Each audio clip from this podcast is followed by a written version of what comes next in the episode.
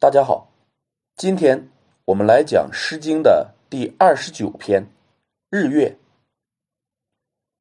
这是一首什么样的诗歌呢？我们首先通读全诗：“日居月诸，照临下土。乃如之人兮，是不顾处。胡能有定，宁不我顾？”日居月诸，下土是茂。乃如之人兮，事不相好。胡能有定，宁不我报？日居月诸，出自东方。乃如之人兮，德焉无量。胡能有定，彼也可望。日居月诸，东方自出。父兮母兮，畜我不足。胡能有定，报我不数。作品共四章，都是重章叠句。那么，我们还是将每一章相对应的言语放在一起考量。首先，看每章的一二句。字面意思，我们都很清楚。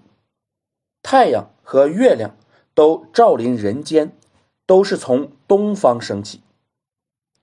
这主要是对每章第二句的解释。那第一句“日居月诸”，它的确切意义是什么呢？这个词在百周中已经出现过一次了。其诗曰。日居月诸，蝴蝶而微。当时我把它简单的当成呼号词放过去了，其实那样理解是有问题的。日居月诸的“诸”是“知乎”二字的合音。日居月诸就是日居月之乎，居是停留，知是到。日居月诸。就是日月停留在天上，然后再落下去。这里仍然是互文的手法，不能理解为太阳一直待在那里，月亮一直落下去。叠而微是交替着暗淡，日月的起落所带来的就是交替着暗淡。可见这两句是对时间流逝的慨叹。在本诗中也是如此，日居月诸，就是太阳在天上划过，落下去了，然后月亮又升起了，然后再落下。作者开篇为什么要用这两句话呢？其实没有语境的话，我们还真不好理解，所以我们再看一看后面的语境。再看每一章的第三、四两句。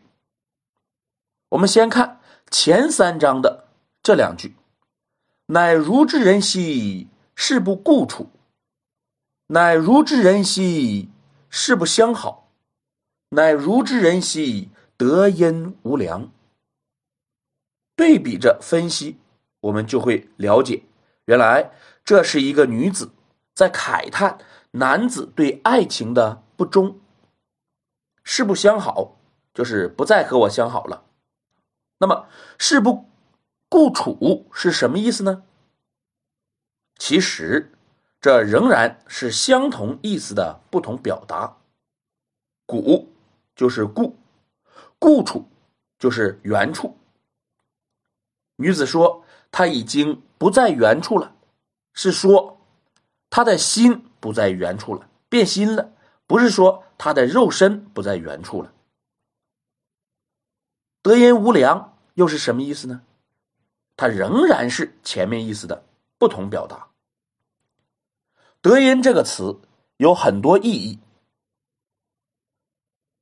比如指美言善言，又如指合乎仁德的言语教令。再如指帝王的诏书，再如指朝廷所定的正统音乐，再如指好名声。这就使解读此诗的人不知道如何选择。其实这里的德音，就是美言善言。当然，它特指男女之间山盟海誓的情话。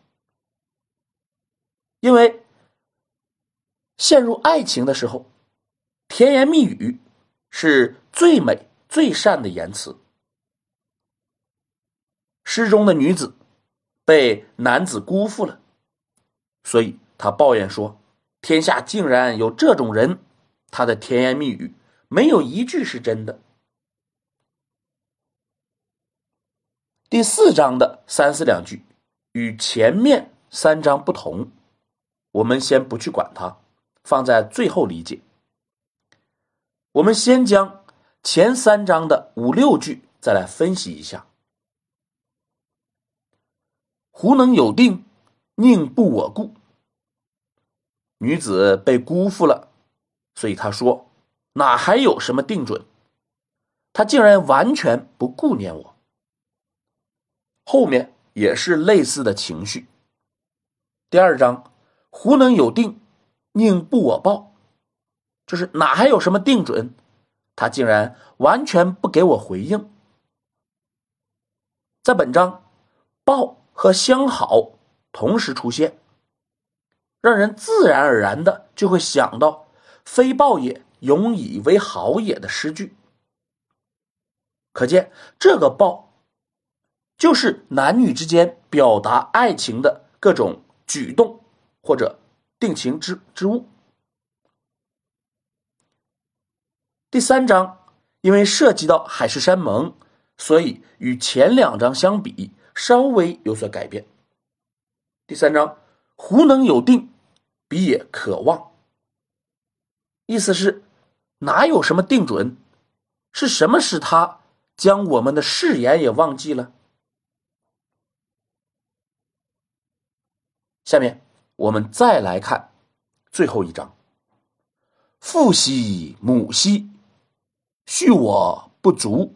恤是通假字。通序就是左边加个竖心旁，是爱护的意思。女主人公慨叹：“父亲、母亲啊，你们也不再爱我了。”闻一多认为这是男子爱我不忠之意啊，这是不对的。若如此，本章应该继续用前面的这个重章叠句，做。乃如之人兮，恤我不足。最后，女主人公又说：“胡能有定，报我不恕。”毛传恕寻也。正间云：“不寻，不寻礼也。”因为哪有什么定准？现在是我被抛弃，父母不但不安慰我，竟说我。不循礼法。通关以上的分析，这个女主人公更像是一个未婚女子被男友抛弃，而不是一个弃妇被丈夫抛弃。大家可以仔细去品味。最后，我们再来看每一章的日居月诸两句。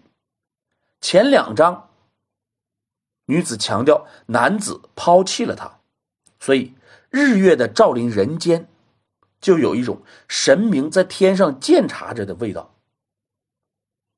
第三章，女子强调男子违背了誓言，所以日月的从东方升起，就有一种连日月都要遵循轨迹，更何况人呢？这样的意思。第四章，女子强调父母不该错怪自己，所以日月的从东方升起，就有一种渴求理解、渴求温暖的意思。除了以上这些，这四个字也表现了女主人公的悲情是持续了很长很长时间的。好，今天我们就讲到这里。如果您听着感觉不错，希望您能分享给别人，谢谢。